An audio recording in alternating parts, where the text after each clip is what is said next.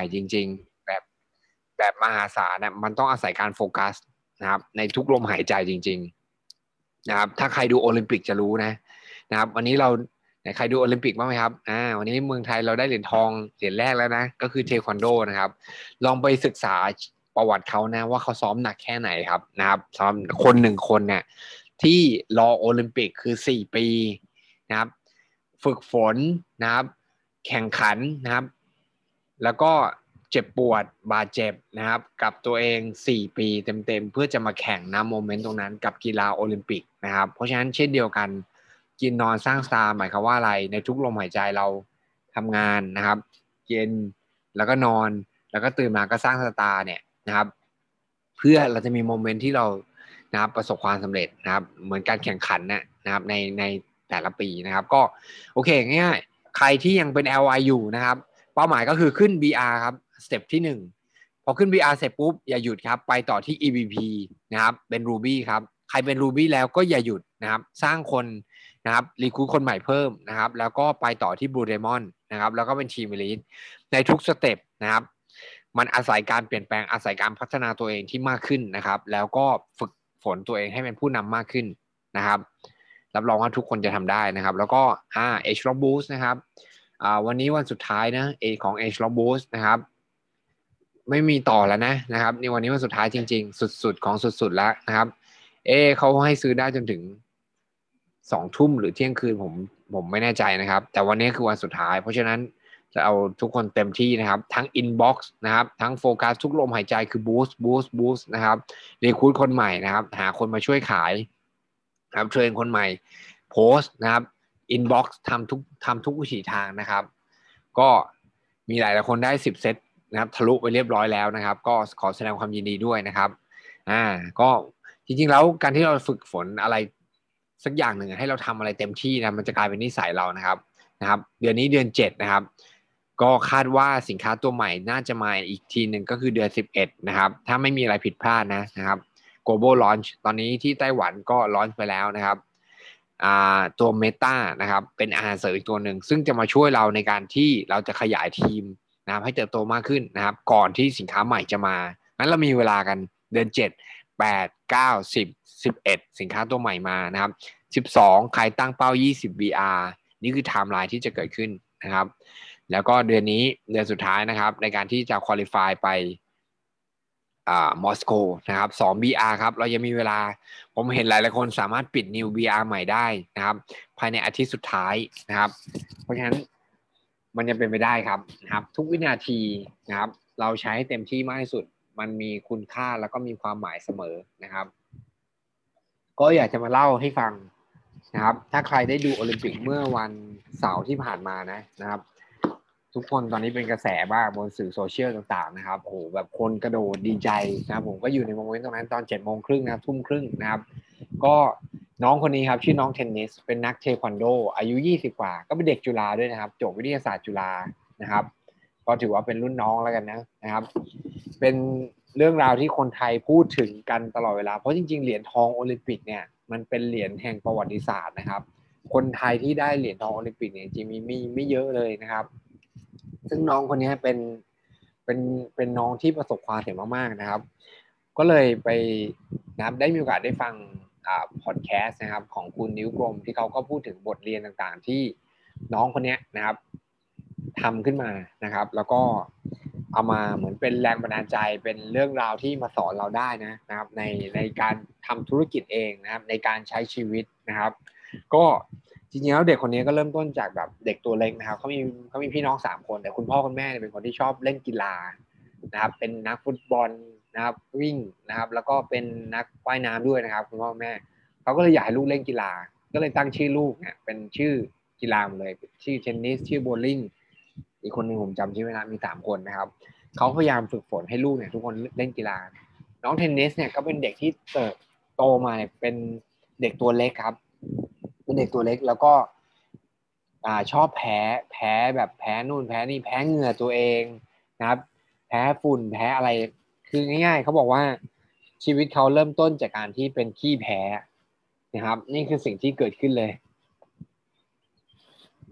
นะครับคุณพ่อก็เลยต้องจับมาวิ่งตั้งแต่ตั้งแต่เริ่มเดินได้นะครับ แล้วก็เริ่มค้นหาว่าลองเล่นกีฬาอะไรหลายแบบนะครับ ลองฝึกว่ายน้ำลองนู่นลองนี่จนสุดท้ายเนี่ยเขาก็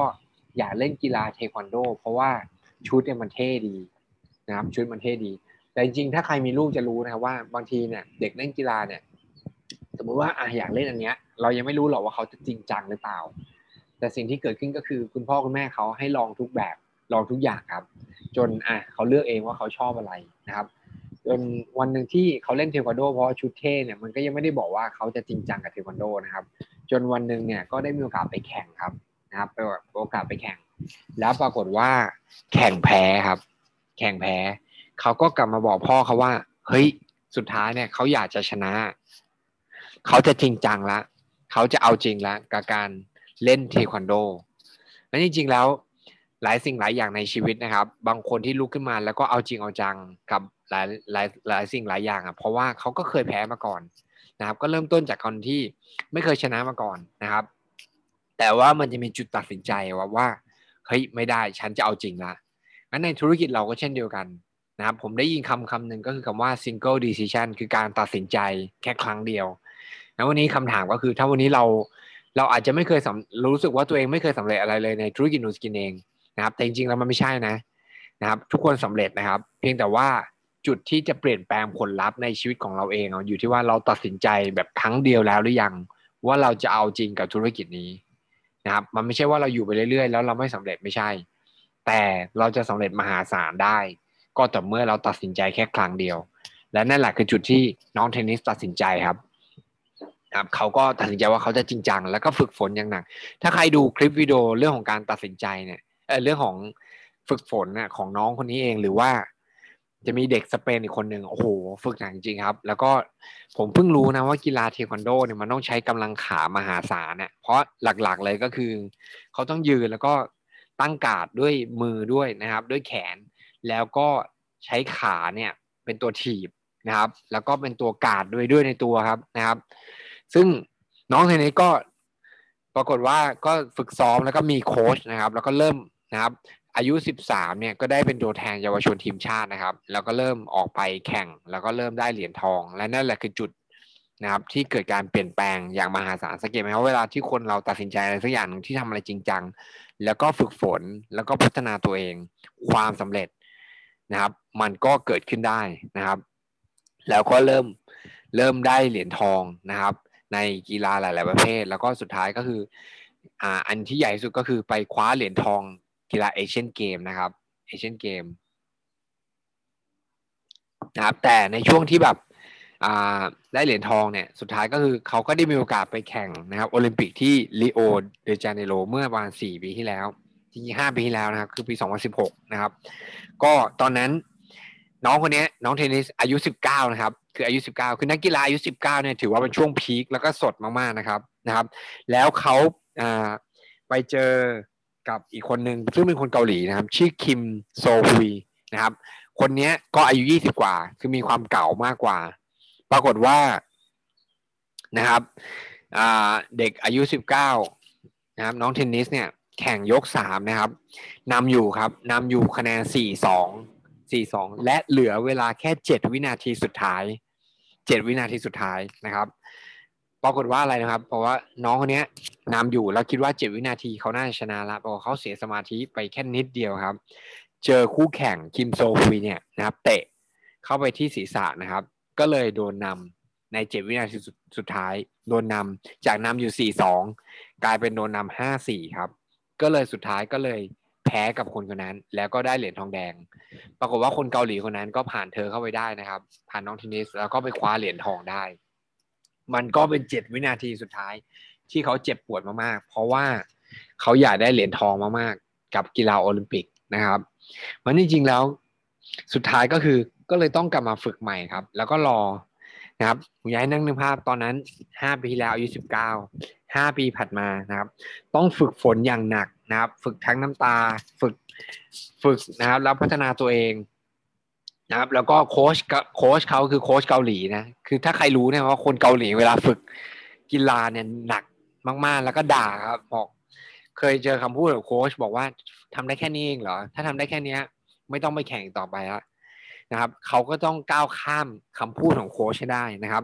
กลับมาฝึกฝนใหม่เพื่อแปลเปลี่ยนความพ่ายแพ้เนี่ยให้กลายเป็นพลังครับนะครับ แล้วก็กลับมาใหม่ในกีฬาโอลิมปิกโตเกียวนะครับ ซึ่งโตเกียวครั้งนี้ผมอยากจะบอกว่า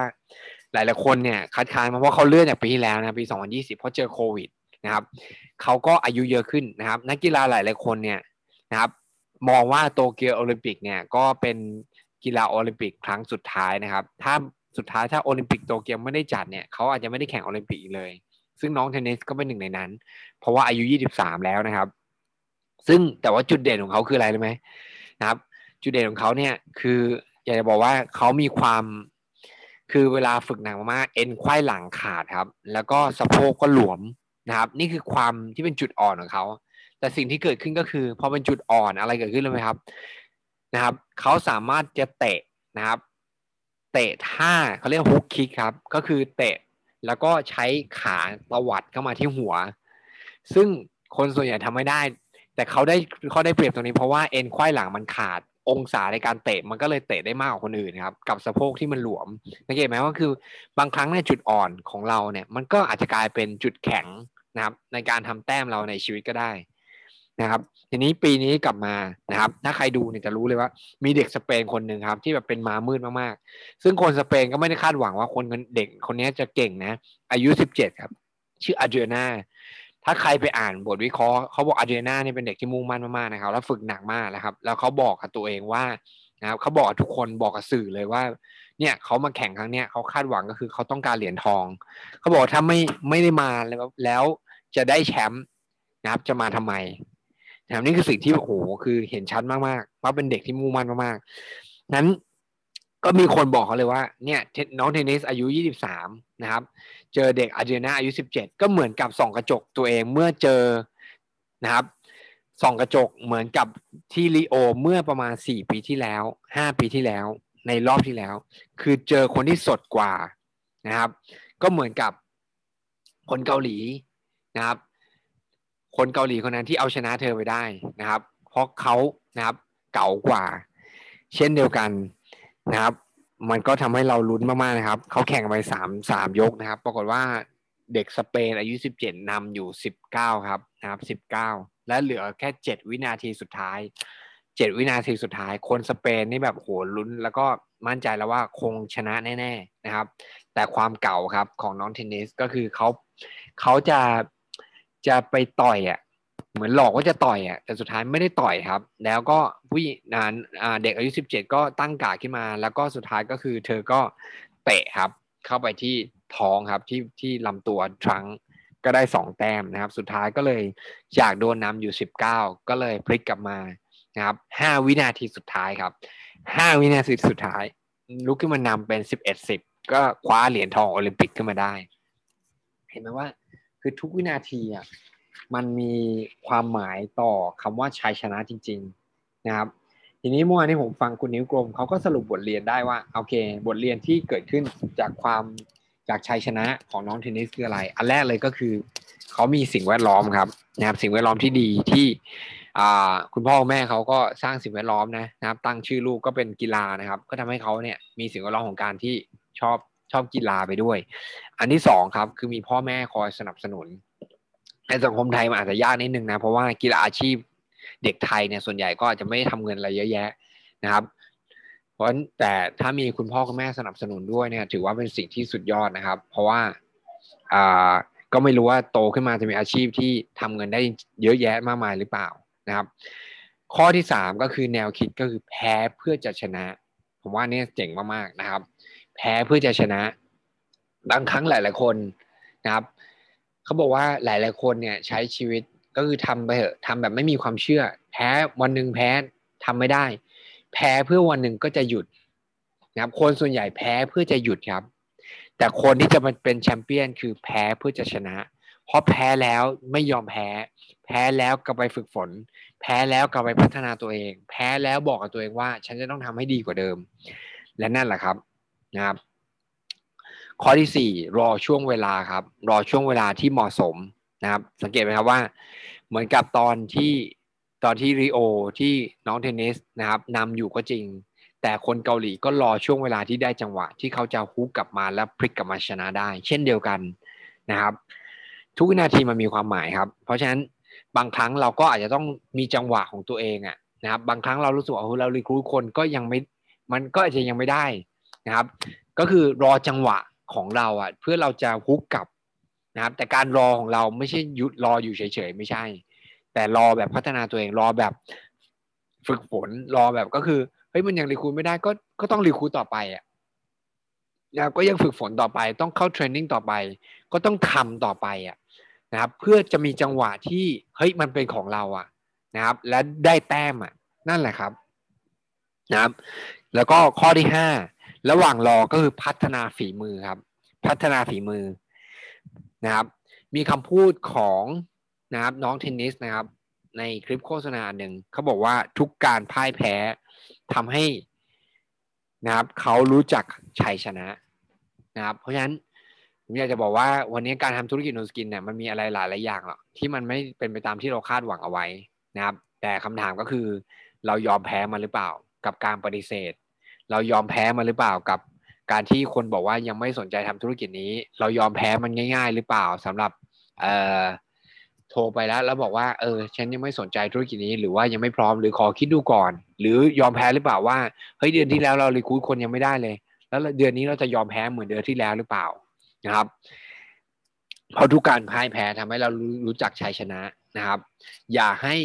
คำพูดของคนอื่นนะครับ การบริเสธของใครก็แล้วแต่มาบอกเราว่าเราจะทำธุรกิจนี้ได้หรือไม่ได้ มันไม่เกี่ยวกันเลยครับนะครับ เพราะฉะนั้นก้าวข้ามนะครับ ความเชื่อที่มันมันฉุดลังเราไว้ จริง ๆแล้วนะครับ หลายๆคนอาจจะรู้สึกว่า เอ้ย ถ้าเราอยากจะปิดการขายคนรอบข้างเราวันนี้เขาจะมีกำลังซื้อหรือเปล่า ที่จะสามารถอ่าเราจะปิดเขาได้ไหมเศรษฐกิจแบบนี้วันนี้ผมก็คุยกับพี่พี่ท่านหนึ่งนะครับ ก็เป็นคนที่ชวนคนเก่งมากนะนะครับ แต่ว่าไม่กล้าปิดนะครับ เพราะว่าเกรงใจครับ เกรงใจว่าเออแบบช่วงเวลาแบบนี้เขาจะแบบเศรษฐกิจไม่ดีเขาจะเขาจะซื้อเราเหรอของก็นะกำลังซื้อหมื่นกว่าบาท จริง ๆ แล้วอยากให้มองใหม่นะว่า ถ้าวันนี้เขาเขาไม่ทำธุรกิจเนี้ยเขาไปลงทุนทำอย่างอื่น ถามว่าใช้เงินเยอะกว่านี้หรือเปล่านะครับถ้านนี้เขาบอกเขาอยากจะมีรายได้เพิ่มสักเดือนละหมื่นสองหมื่นบาท ไปทำธุรกิจอย่างอื่นเนี่ย ต้องใช้เงินลงทุนเท่าไหร่ครับ ถ้าเปิดร้านกาแฟลงทุนเท่าไหร่ครับนะเปิดร้านอาหารลงทุนเท่าไหร่ทำโน่นทำนี่ลงทุนเท่าไหร่จริงไหมครับ ถามว่าเยอะกว่าค่าเอชล็อกบูสไหมเยอะกว่าชุดที่อาร์เนตี้ไหมเยอะกว่าแน่นอนครับ เพราะฉะนั้น นี่แหละครับ คือความเชื่อใหม่งั้นถ้าเราเชื่อว่าทุกครั้งที่เราชวนคนใหม่เนี่ยนะครับ เราไม่ได้ไปรบกวนเขา เรากำลังช่วยเหลือเขา เรากำลังจะช่วยทำให้เขามีชีวิตที่ดีขึ้น เพราะเราเชื่อจริง ๆ ว่าเราจะช่วยเขาจริง ๆ นะครับ เพราะเราเห็นแล้วว่า แล้วเราเห็นไหมว่าบางคนที่แบบเริ่มต้นไม่ไม่ได้มีเงินลงทุนนะครับ แต่ก็ทำธุรกิจนี้นะครับ จากการที่เอาง่ายอย่างคุณต้นเนี่ยวันที่เริ่มต้นทำธุรกิจไม่ได้มีเงินลงทุนนะครับ เอาคอมพิวเตอร์ที่คุณพ่อเคยซื้อให้ไปขาย แล้วได้เงินมาสองสามหมื่นบาท แล้วก็มันเริ่มต้นซื้อชุดนะครับทำธุรกิจแล้วก็ สามารถที่จะทำเงินได้เป็นล้านเหรียญได้นะครับ แล้วก็ให้เงินคุณแม่ได้เดือนเป็นแสนได้ เพราะฉะนั้นจริงๆแล้ว ทุกคนเริ่มต้นจากจุดที่ คนที่ไม่มีความพร้อมเยอะแยะมากมายครับงั้นเราจะรีคูดคนตอนนี้บางคนก็อาจจะไม่มีเงินจริง ๆ นะ ที่จะซื้อของ แต่เราก็ต้องให้ความเชื่อเขาว่า อย่าให้สิ่งเหล่านี้มันหยุดยั้งเขาไว้ ก็ทำอะไรเท่าที่เขาสามารถจะทำได้นะครับ อาจจะเริ่มต้นด้วยสินค้าหลักร้อยหลักพันก็ได้นะครับ แล้วก็เก็บสะสมเงินไป นะครับ แล้วก็เริ่มต้นนะครับ จริง ๆ แล้วความล้มเหลวมันไม่ได้เริ่มต้นจากการที่เขามีทุนหรือไม่มีทุนหรือเปล่านะครับ สุดท้ายสิ่งที่มันจะแปลเปลี่ยนเป็นทุนได้คือ เขาเชื่อในศักยภาพของตัวเองหรือเปล่านะครับ เขาเชื่อในความมุ่งมั่นของตัวเองหรือเปล่าว่ามันแปลเปลี่ยนเป็นทุนได้นะครับ เราเห็นนักธุรกิจเยอะแยะมากมายนะครับ ที่เริ่มต้นไม่ได้มีเงินลงทุน บางคนติดลบด้วยซ้ำเจ้าสัวบางคนนะครับ เอาง่ายเจ้าสัวธนินเจรวนนท์นะครับเขาพูดบอกกับตัวเขาเองว่าเขาจบแค่ป .4 เขาไม่ได้มีความรู้อะไรนะครับ แต่สิ่งที่เขาทำก็คือเขามองเห็นโอกาสและเขาคว้าโอกาสครับนะครับ เพราะฉะนั้นวันนี้หลาย ๆ คนเรียนจบปริญญาตรีนะครับ มีความสามารถมากมาย แต่เขาแค่ไม่มีความเชื่อครับ ว่าเขาอะสามารถลุกขึ้นมาแล้วก็ทำอะไรบางอย่างได้ หน้าที่เราคือสร้างความเชื่อให้เขานะครับ แล้วก็ นะครับเปลี่ยนนะครับความเชื่อที่มันฉุดลังตัวเขาเองเอาไว้เนี่ยนะครับให้มันกลายเป็นพลังให้ได้ เหมือนกับคนที่เคยพ่ายแพ้มาก่อนนะครับ ในกีฬาอะไรก็แล้วแต่ หรือพ่ายแพ้อะไรก็แล้วแต่ในชีวิต มันไม่ได้บอกว่าคนที่เคยพ่ายแพ้จะไม่มีทางชนะได้นะครับ โอเค ก็ฝากไว้แล้วกันนะ ขอให้ทุกคนเป็นผู้ชนะนะนะครับ เราจะเจอคนปฏิเสธมาเยอะแยะนะครับ แค่ไหนในทั้งเดือนนี้ในยี่สิบ ห้าวันที่ผ่านมา มันไม่ได้บอกอะไรว่าเราจะไม่สามารถชนะได้นะครับในสี่ห้าวันที่เหลือนะครับ ก็ขอให้ทุกคนเป็นผู้ชนะ เดี๋ยวเย็นนี้เราจะมี BDM upgrade นะครับ ก็เราจะมาสอนสินค้าหลาย ๆ ตัวนะครับ ที่จะมาช่วยให้เราสามารถที่จะแนะนำได้ในช่วงโควิดนะนะครับ สินค้าอะไรที่จะช่วยให้ เราสามารถที่จะปิดการขายนะครับสำหรับคนที่อยากจะดูแลภูมิต้านทานตัวเองนะครับ ดูแลปกป้องร่างกายตัวเองในช่วงโควิดนะครับ ก็เดี๋ยวเย็นนี้เราเจอกันนะครับสองทุ่มนะครับ วันนี้เรามีกันยี่สิบเก้าท่านนะครับยี่สิบเก้าท่าน ถ้าไปชวนเพื่อนมาคนละสองคนครับ มาฟังกันคืนนี้ รับรองว่านะครับ จะทะลุแน่นอนนะครับ วันนี้ขอบคุณทุกท่านนะครับ ขอให้ทุกคนประสบความสำเร็จ สวัสดีครับ